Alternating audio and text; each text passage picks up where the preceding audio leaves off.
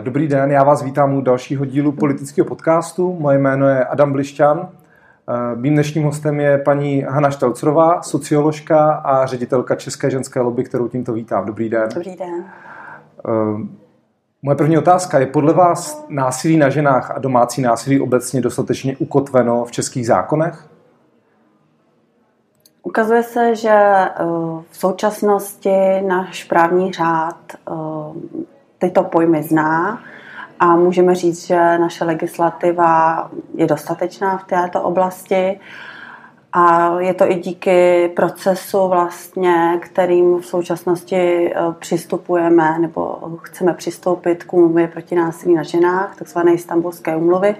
A tento proces vlastně byl, eh, měl za, za cíl to sladit právě tu legislativu s legislativou na západě nebo ve státech, které tuto úmluvu už uh, ratifikovali. A tedy můžeme říct, že na konci tohoto procesu, který trval minimálně dva roky, ale už předtím byly nějaké přípravné fáze, tak naše legislativa je v pořádku. A právě ta istambulská umluva budila poměrně velké vášně v posledních měsících, protože část, část lidí říkala, že ji vlastně vůbec nepotřebujeme, protože naše zákony už mm, tuhle problematiku řeší dostatečně. Takže vy myslíte, že přesto je potřeba tu umluvu ratifikovat? Hmm. Ta umluva je jenom z jedné třetiny o legislativě. Mm-hmm. A jak jsem říkala, Česká republika zaujala takovou strategii, že svou legislativu chtěla eh, vlastně, nejdřív analyzovala českou legislativu, ale je v souladu s úmluvou a eh, ty drobné úpravy, které vlastně dělají ten soulad, tak už udělala nyní před tou ratifikací. Už se vlastně zavázala tím podpisem k tomu, že tu úmluvu přijímá a začala podnikat ty kroky vlastně vedoucí k naplňování té úmluvy, respektive ještě potřebujeme vlastně tu ratifikaci. Eh, takže v téhle oblasti eh, si myslím, že jsme vlastně v souladu. To, co je důležitější, je prevence, sociální služby a vlastně ty, ty mechanismy, které v té společnosti zajistí, eh, že se tady to násilí bude vyskytovat méně a méně. Takže mm, ratifikace té istambulské umluvy už je jenom taková jako třešnička na dortu?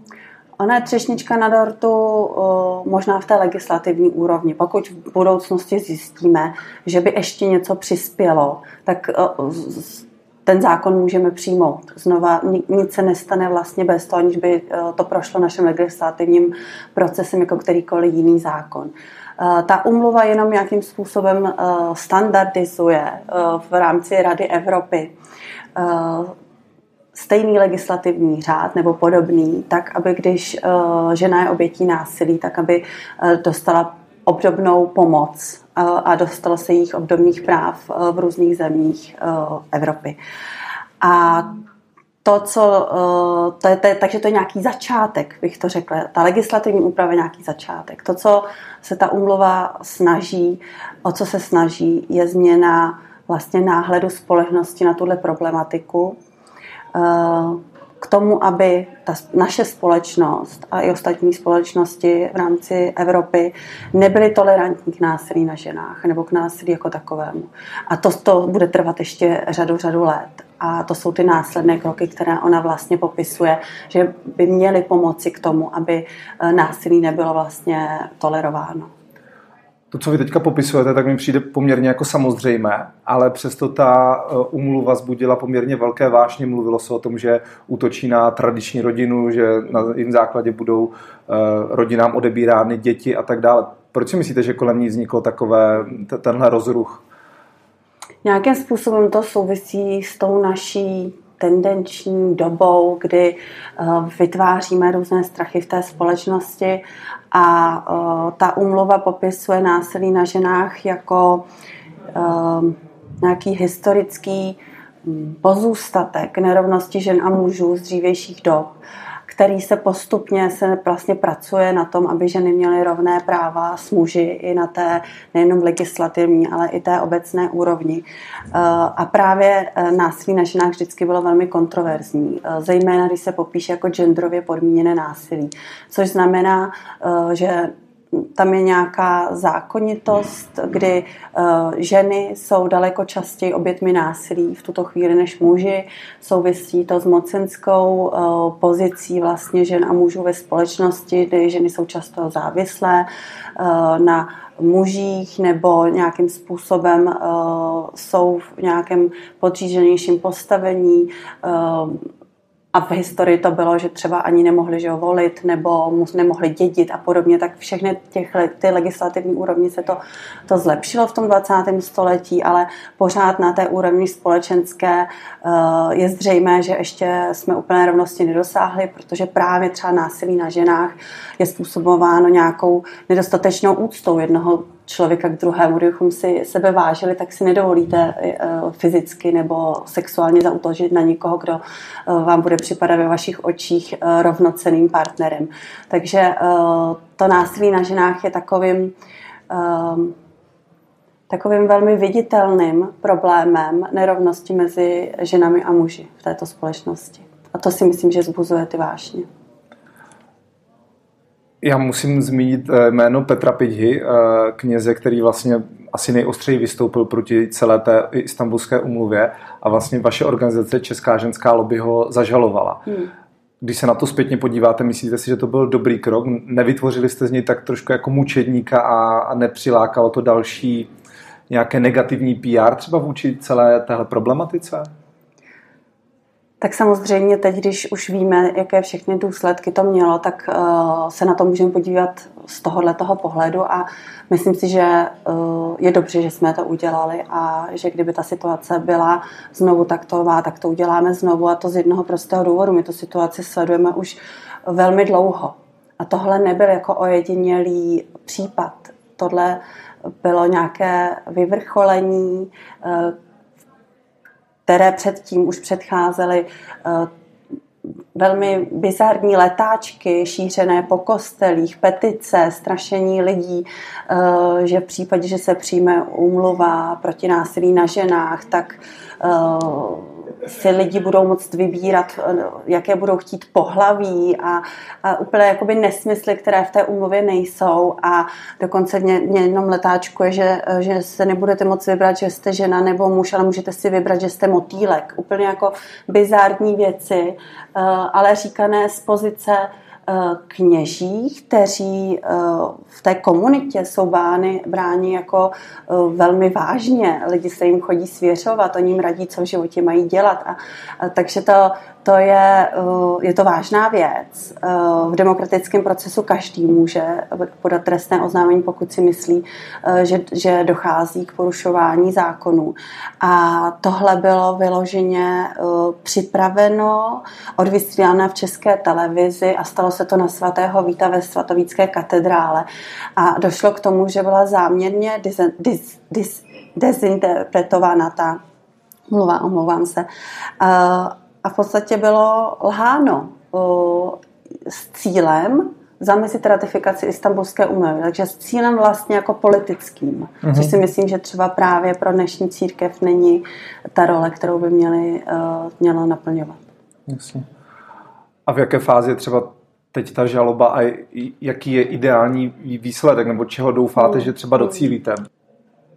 Já si nemyslím, že jsme měli jako konkrétní mm, představu, eh, co se stane. Asi ta představa nebyla, že by eh, došlo ke stíhání kněze a proto jsme do toho i vlastně šli. Šlo spíš o otevření diskuze, upozornění na, na, na de, nedemokratické chování v rámci demokratické společnosti. Takže eh, pokud to, to bude vyhodnoceno jako neoprávněné, jako že nedošlo k trestnému činu, tak i tak si myslím, že ta, ta, to, to oznámení eh, bylo správně v tom, že eh, lidé se dozvěděli, v širší, v širší míře se dozvěděli o tom, co se vlastně jako děje uvnitř katolické církve. Otevřela se diskuze v rámci katolické církve, eh, která z mýho pohledu byla už po dlouhou dobu nějakým způsobem konzervovaná, ten, ten stav v té církvi. Takže já si myslím, že to pomohlo řadě dobrým věcem a a nemyslím si, že by došlo ke stíhání kněze v tuhle chvíli. Mm-hmm. Čím se vlastně zabývá Česká ženská lobby? Česká ženská lobby je síť organizací. Mm-hmm. Vlastně takových sítí v České republice je několik a jejich cílem je združovat uh, různé organizace, které se věnují nějakému tématu. Prodiskutovat ta témata a společně uh, posouvat na legislativní úroveň. A naší roli je hájení práv žen v České republice.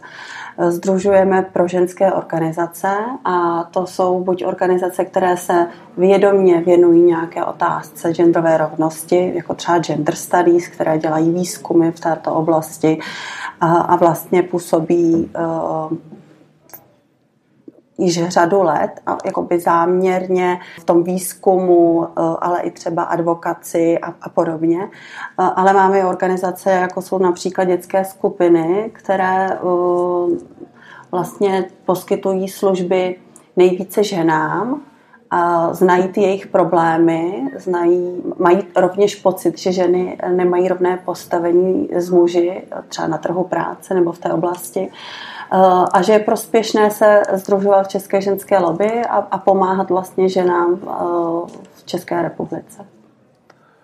Vy jste zmínila trh práce. Jedna z často diskutovaných věcí je takzvaná patová nerovnost já, já vždycky, když slyším vlastně tu diskuzi, tak na jedné straně se říká, že ženy na, na stejných pozicích berou méně peněz, a potom ta druhá strana říká, že je to kvůli tomu, že mají méně zkušeností, protože byly třeba eh, na mateřské eh, dovolené. Existuje nějaká jedna nezávislá studie, která by tohle dokázala už třeba jednou provždy nějak rozlousnout, nebo jak to vnímáte vy? Myslím, že je důležitý, eh, důležité pojmenovávat ty společenské jevy, že není ani tak důležitá ta metodologie, eh, jako to, že tady k nějaké nerovnosti dochází. Pardon, co myslíte tomu metodologii? Metodologii toho, eh, jestli ten gender pay gap je způsoben eh, tím, že ženy dostávají na stejných pozicích stejný plát za stejnou práci, úplně jo, přitom se musí starat ještě třeba o děti, takže třeba mají muži pocit, že jsou diskriminováni, protože oni jsou v té práci déle, když mm-hmm. to ona, žena se musí starat o děti. Uh, což už samo o sobě je nějaká uh, věc vlastně nerovnosti. Proč by to měla být žena, kdo musí uh, mít tu druhou šichtu po práci, odcházet z práce a ještě se doma postarat uh, o děti. Ženy často mají 8 hodin v práci, ještě 8 hodin doma a pak teda 8 hodin spí, když to muži to v tuhle, jo, tam, tam jsou ještě platově nerovně odměněny a ještě mají dvě šichty. A tahle společnost vlastně vysílá signál, že by ženy měli mít děti, dokonce měli v jich z politických důvodů mít více, než jich mají, ale celé to břímě té péče eh, je opět na ženách, takže podporuje eh, ženy v tom, aby byly co nejdéle mimo pracovní trh. Ve chvíli, kdy eh, vlastně jsme třeba se snažili o to, aby byla garantovaná místa v mateřských školách, tak se zedmula vlna mužů, kteří říkali, jak nezdravé je pro děti nebýt do tří let s maminkou a uh, od otci tam vlastně jako není řeč, takže uh, je tam řada těch procesů, ve kterých uh, ty muži a, a ženy jsou uh, v jiném postavení, nicméně ženy často jsou v tom uh, horším ekonomickém postavení a to vede k fenoménu, který je v poslední době více a více studován a to je feminizace chudoby. Uh, ženy uh, daleko častěji upadají do chudoby v nějaké fázi svého života než muži. Uh-huh. A není to jako od přírody nastaveno tak, že vlastně muž s ženou tvoří nějakou rodinu, takže přestože muž třeba bere víc peněz, tak vlastně zase může zabezpečit celou tu rodinu a celé to tak nějak jako funguje dohromady? To uh, bylo by to krásné, pokud si to ty dva lidé takhle zvolí ale mm, já si nemyslím, že to je od přírody dáno. My jsme si to takhle sociálně a kulturně vytvořili a ne každá žena je spokojená v tom zůstat doma e, dlouho s dětmi a ne každý muž je spokojený v tom být ten, kdo zajišťuje tu rodinu. A jsou na něj kladeny ty nároky, e, velký byt, drahé auto a podobně. A většina rodin v České republice zejména žijících mimo Prahu, eh, jsou dvou příjmové a nemohou si dovolit, aby jeden z té rodiny prostě vypadl na dlouhou dobu z, z pracovního procesu a pokud se tak stane, tak celá ta rodina je ohrožena chudobou. Eh, takže eh, jsme nějaké možná iluzi toho, že takhle fungují české rodiny, ale je to jenom velmi malé procento rodin, kde ten muž vydělává opravdu tolik, aby ta žena mohla pokojně zůstat doma s dětmi. A druhá věc je, že to musí být volbou té, té ženy. Ono uh, se starat 24 hodin o děti je, velký, jako je velká práce, která v tuhle chvíli vlastně ta společnost jako dostatečně neodhodnocuje. A je to právě způsobeno i tím, že není ohodnocena ekonomicky. A uh, řada za, řada těch rodin vlastně po nějaké době soužití, uh, tak, uh, tak tenhle ten stav vlastně v ní vytváří rovněž konflikty. Eh, slyšela jsem řadu případů, kdy potom ten muž eh, vlastně té ženě vyčítá, nechtěla by si už jít jako do práce, nechtěla už by si něco začít dělat, mm-hmm. ale eh, starat se o děti doma, to je, to je práce. A neexistuje ještě jako jiné než finanční ohodnocení? Není to třeba ohodnocení jako v rámci toho vztahu, které není samozřejmě peněžní, ale nějaké, dejme tomu, naplnění lásku, jako že, jsme rádi, že se ty ženy starají o to dítě a vlastně jsme jim za to vděční, proto... Proto se 50% rodin rozvádí. A ty ženy potom zůstanou sami s dětmi a jsou z nich samoživitelky a, uh, a jsou ohroženy chudobou. Až uh, třetina rodin, kde jsou samoživitelé nebo samoživitelky, nebo takhle, až trojnásobně jsou rodiny, kde jsou samoživitelé nebo samoživitelky ohroženy chudobou. A uh, a ne, Myslím není... si, že i pro muže, a jsou na to i studie, kdy uh, zrovna tak ženě nebo muži uh, může připadat naplňující starat se o děti. Není to jenom role žen. Ale to už je, pokud se nepletu, jako v zákoně ukotveno, že existuje i rodičovská mm-hmm. dovolená, že mm-hmm. i mhm. muži vlastně můžou jít Určitě. na se Určitě. starat o dítě. A jde o, tu, jde o ten společenský, společenský náhled. Jestliže bude téhle společnosti eh, připadat úplně eh, přirozené, že muž se, se dokáže úplně stejně dobře postarat o děti jako žena a bude, to připa- bude v tom ty, že může podporovat, mm-hmm.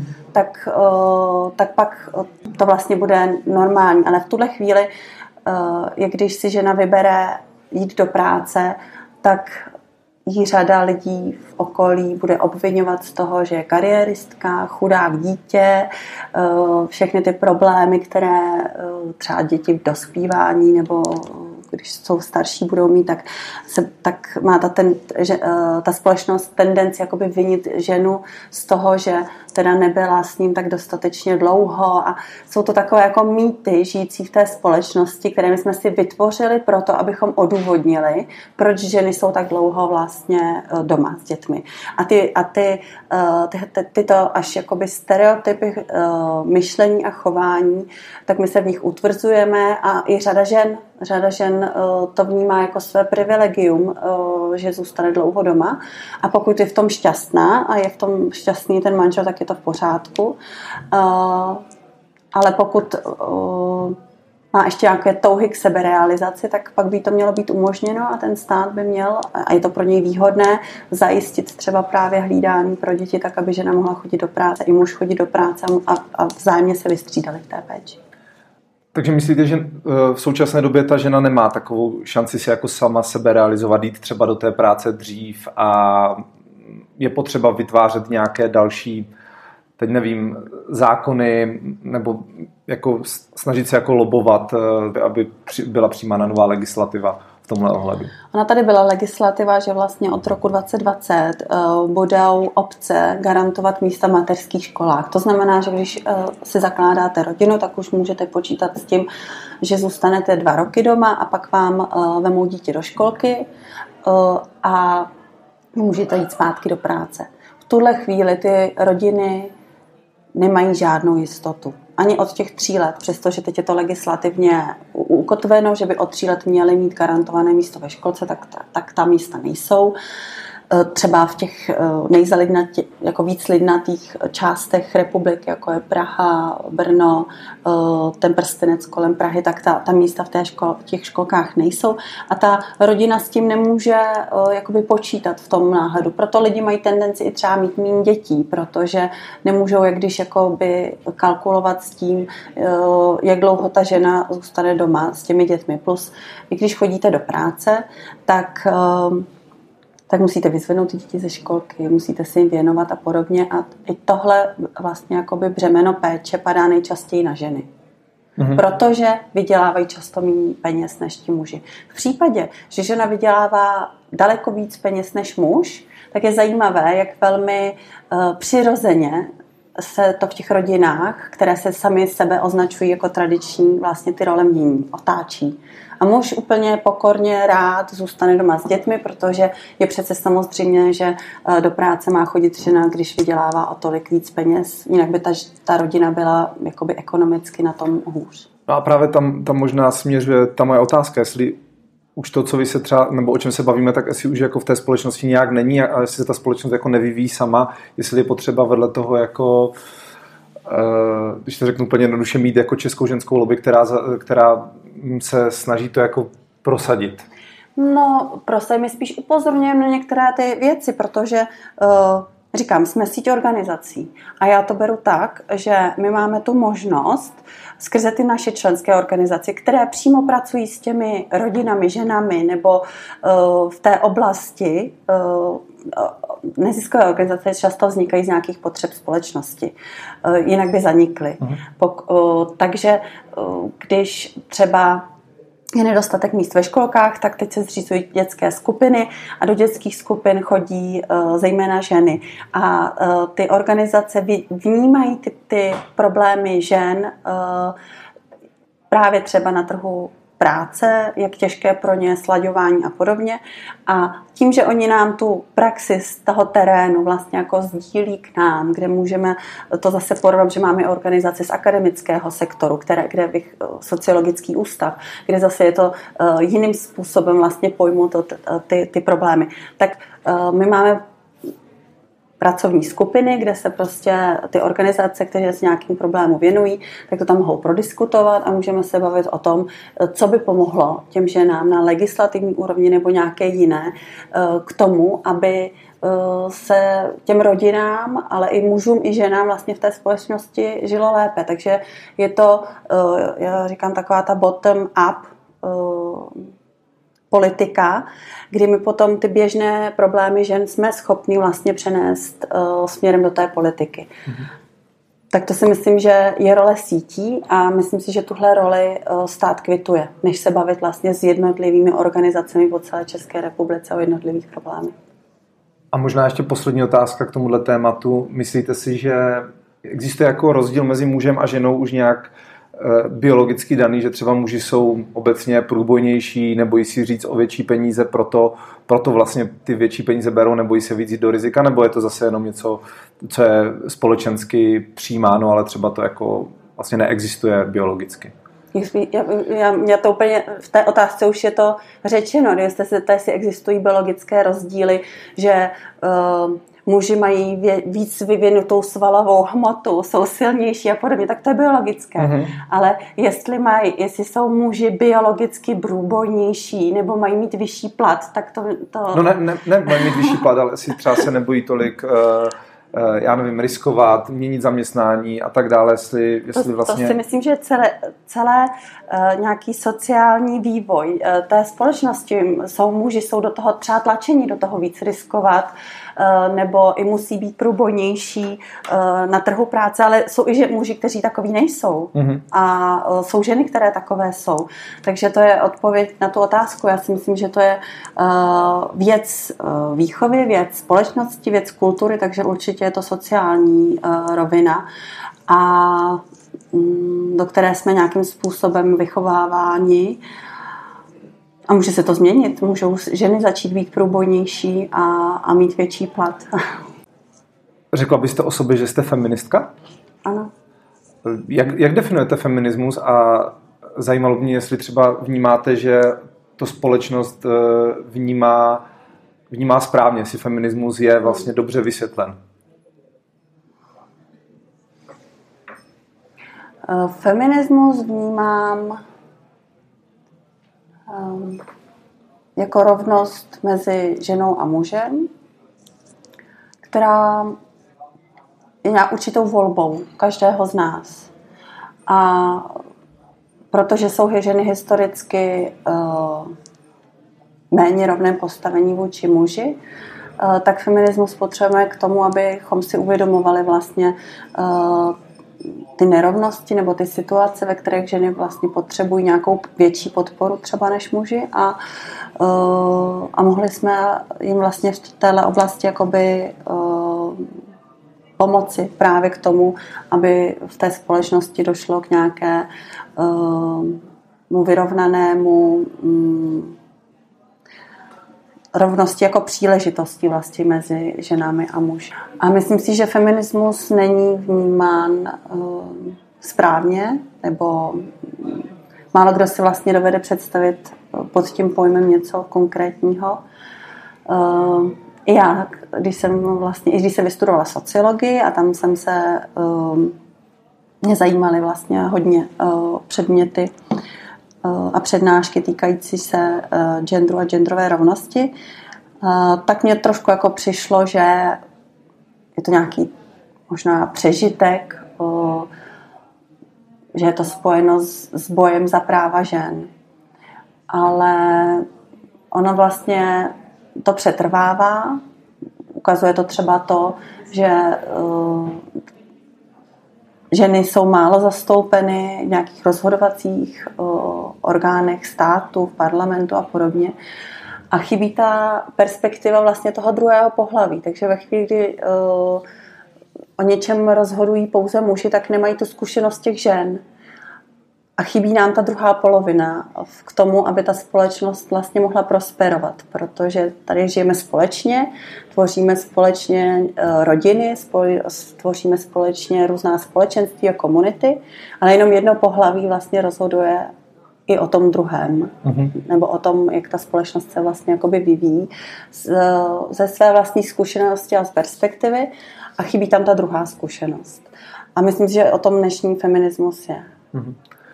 Myslíte, že jsou řešením například kvóty, jak by měly třeba ženy být zastoupeny v poslanecké sněmovně, nevím, v dozorčích radách a tak dále? Kvóty jsou velmi neoblíbený pojem v České republice, protože uh, lidé mají pocit, že by se dosadili do uh, vedoucích funkcí lidé bez kompetencí. Uh-huh. Uh, ale to tak není.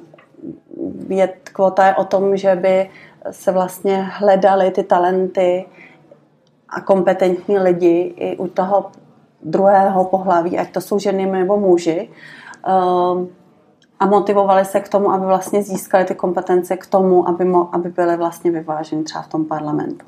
A ukazuje se třeba v politice... Takže pardon, takže si myslíte, že by kvóty měly být třeba zastoupení? Uh, žen v poslanecké sněmovně v parlamentu? Já se domnívám, že by to jako dočasné řešení nebo dočasný nástroj bylo funkční. Říká se, že bez kvot se dostaneme na vyrovnané zastoupení žen a mužů uh, v těch rozhodovacích po- pozicích v politice třeba až v roce, třeba až za 100 let nebo za 50 za 100 let, když to uh, díky kvótám bychom ho postupně vlastně mohli mít třeba v příštích 10-20 letech. Takže je to, je to nástroj toho, jak motivovat vlastně to druhé pohlaví k tomu, aby získávalo ty kompetence k tomu, aby vlastně v těch rozhodovacích pozicích byly. Protože ono to je hodně i o nějakém sebevědomí, ale i o tom, jakoby znát to prostředí. Uh, a ukazuje se vlastně z konkrétní práce těch politických stran, eh, že ty ženy nejsou vždycky motivované nebo se, je, mají pocit, že jim je bráněno v nějakém jakoby, postupu v rámci těch politických stran. Eh, spousta těch, spousta těch um, um, jako situací se děje v nějakém mužském kruhu, v nějakých mužských jako diskuzích, mužských sítích, kam ty ženy nemají přístup a kde ty uh, třeba ta, ta, ten vývoj toho, kdo, kdo bude v jakém výboru a podobně, uh, vzniká neformálním způsobem, kam ty ženy vlastně jakoby nemají přístup. Uh-huh. Vy jste řekla, že, že třeba za sto let bychom tam dospěli pravděpodobně k tomu nějakému vyrovnanému množství žen uh, stejně i bez kvot. Není, není to právě ta cesta, že bez nějakých jako nařízení přirozeným vývojem společnosti dojít k tomu optimálnímu vyváženému vztahu, vlastně eh, nesnažíte se vnutit třeba něco té společnosti, na co není připravená? Tak já určitě nikomu nic nevnucuji, ale uh, ta společnost ztratí na tom, když se uh, na tom rozhodovacím procesu uh, nepodílí obě ty, obě ty um, ta, ti muži i ty ženy vlastně stejným způsobem. Právě proto, že mají tu uh, jinou zkušenost ve svých mm. životech a právě proto, že nás je uh, ve společnosti uh, téměř polovina a polovina. Takže uh, tahle zkušenost je neuvěřitelně cená a posouvá celou tu společnost a uh, může být i nějakým záchranným mechanismem uh, v nějakých uh, ohroženích a, a situacích. Eh, takže si myslím, že nejvíc na tom tratí ta společnost eh, a čekat dalších 100 let vlastně eh, může jenom vlastně poškodit tu společnost jako takovou. Mm-hmm. Ještě když se vrátím k tomu feminismu, tak jaký je ten recept na to, aby společnost začala feminismus vnímat tak, jak jste ho popsala vy, a ne takže jeho cílem je rozvrátit tradiční rodinu. Protože upřímně, když eh, čteme titulky v médiích, tak feministky jsou většinou vykreslovány jako ty, které chtějí eh, zakazovat staré pohádky, protože tam ženy nejsou eh, vyobrazovány úplně lichotivě, nebo například ta kauza s básničkou od Jiřího Žáčka, kde zase bylo mm, vlastně vyčítáno té básnice, že říká, že ze žen se mají stát maminky, uh, nemají feministky prostě jenom špatné PR? Uh, asi nemám recept na to, jak to udělat, ale určitě se o to snažíme. A zase opět uh, v diskuzi s dalšími lidmi v rámci sítě a i mimo ní tedy. A já myslím, že určitě nejvíc pomáhá Eh, když eh, tu rovnost žen a mužů obhajují nejen ženy, ale i muži, když ní vidí smysl. A, to je ten způsob, když i muži vnáší do toho prostoru právě uh, ta témata, která jsou důležitá v této oblasti. A zajímavé je právě třeba u té básničky Jiřího Žáčka, že to byl tatínek muž, mm-hmm. který se vlastně naštval, když tuhle básničku viděl eh, v učebnici své dcery eh, a postoval to na sociálních sítích. A to celé odstartovalo tu celou diskuzi která se otočila proti nám feministkám. Mm-hmm. Přitom to byl otec, nespokojený otec.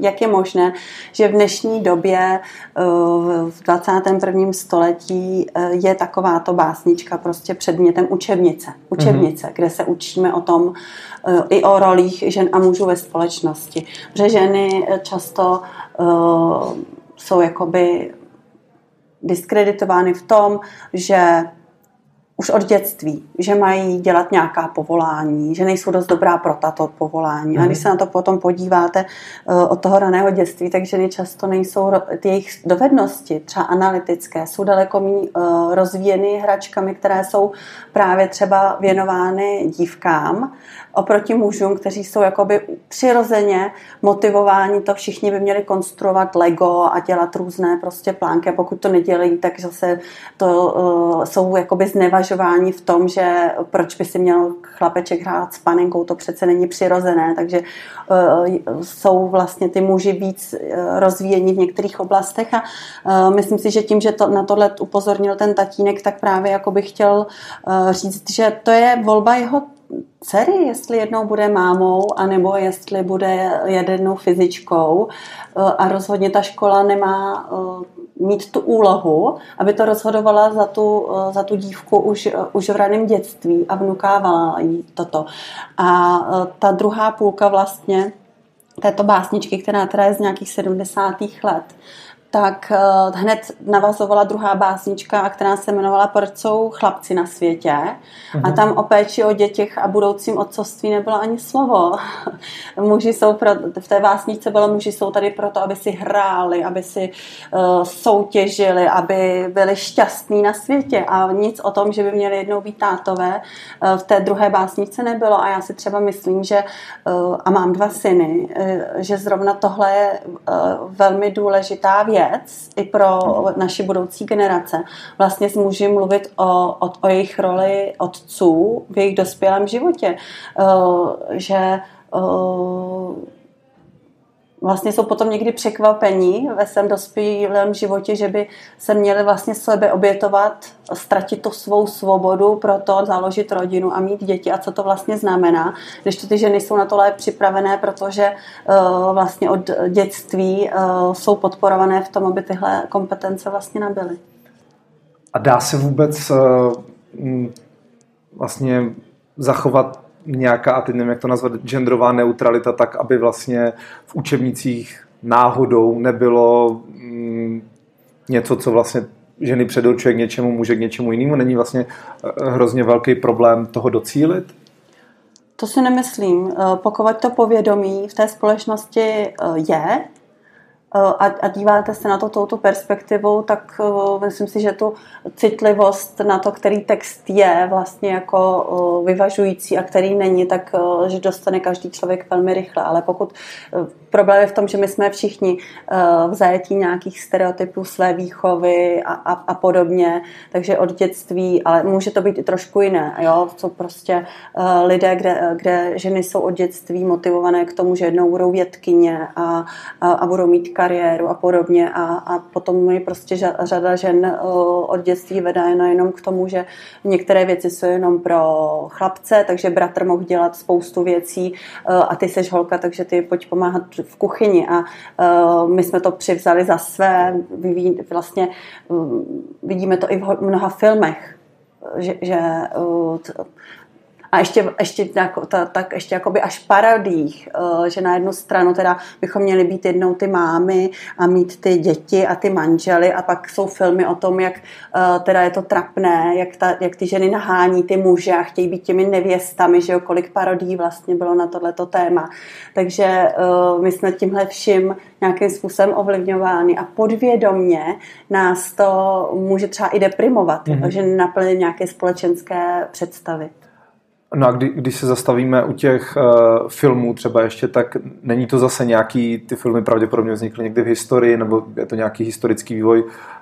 Prostě tady jsou a stejně se s nimi jakoby nedá nic dělat a možná za 10-20 let už takovéhle filmy vznikat nebudou. Mm, myslíte si, že třeba jako bylo účinné ty filmy jako zakázat? Nebo... To, ne, to ne, spíš o světa, ale nebudou vznikat jenom pokud budou mít tuto citlivost. Třeba že v Amerika ta, řekněme, je 50 let před námi v této oblasti a nám někdy může připadat až jako směšné, uh, co, tam, co tam řeší. Mm-hmm. Ale je to proto, že my v tom stádiu ještě jako nejsme. My v té vývojové fázi ještě nejsme.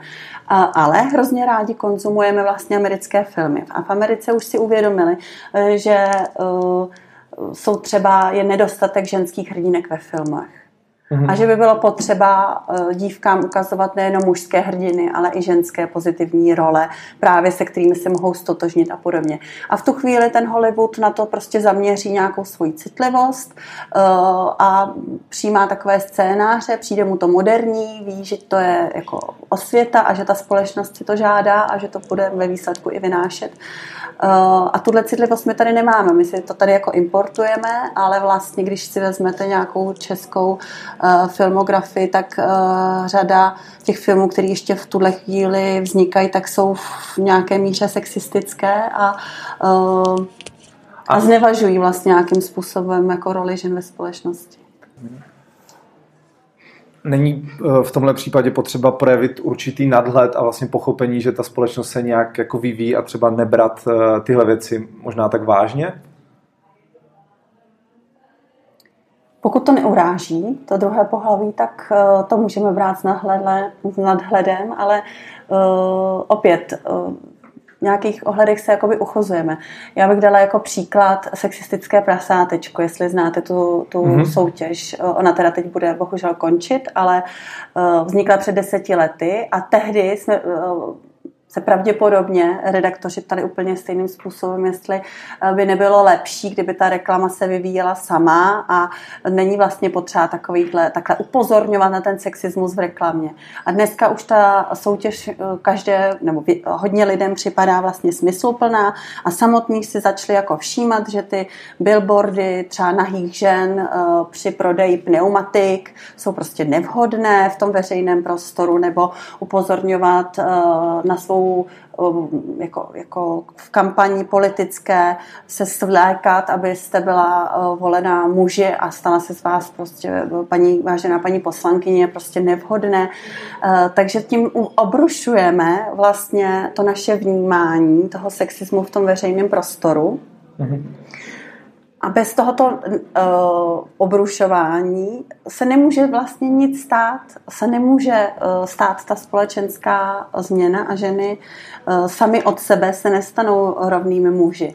Vemte si, že v celé té historii uh, vlastně ženy dostaly volební právo a začaly uh, v nějaké míře naplňovat nebo za, započaly tu čest, cestu genderové rovnosti jako ve 20. století. To je uh-huh. strašně, tedy jako ani ne 100 let. Jak je možné, že předtím byly ženy považovány za uh, nerovné muži ve, vš- ve všech ohledech.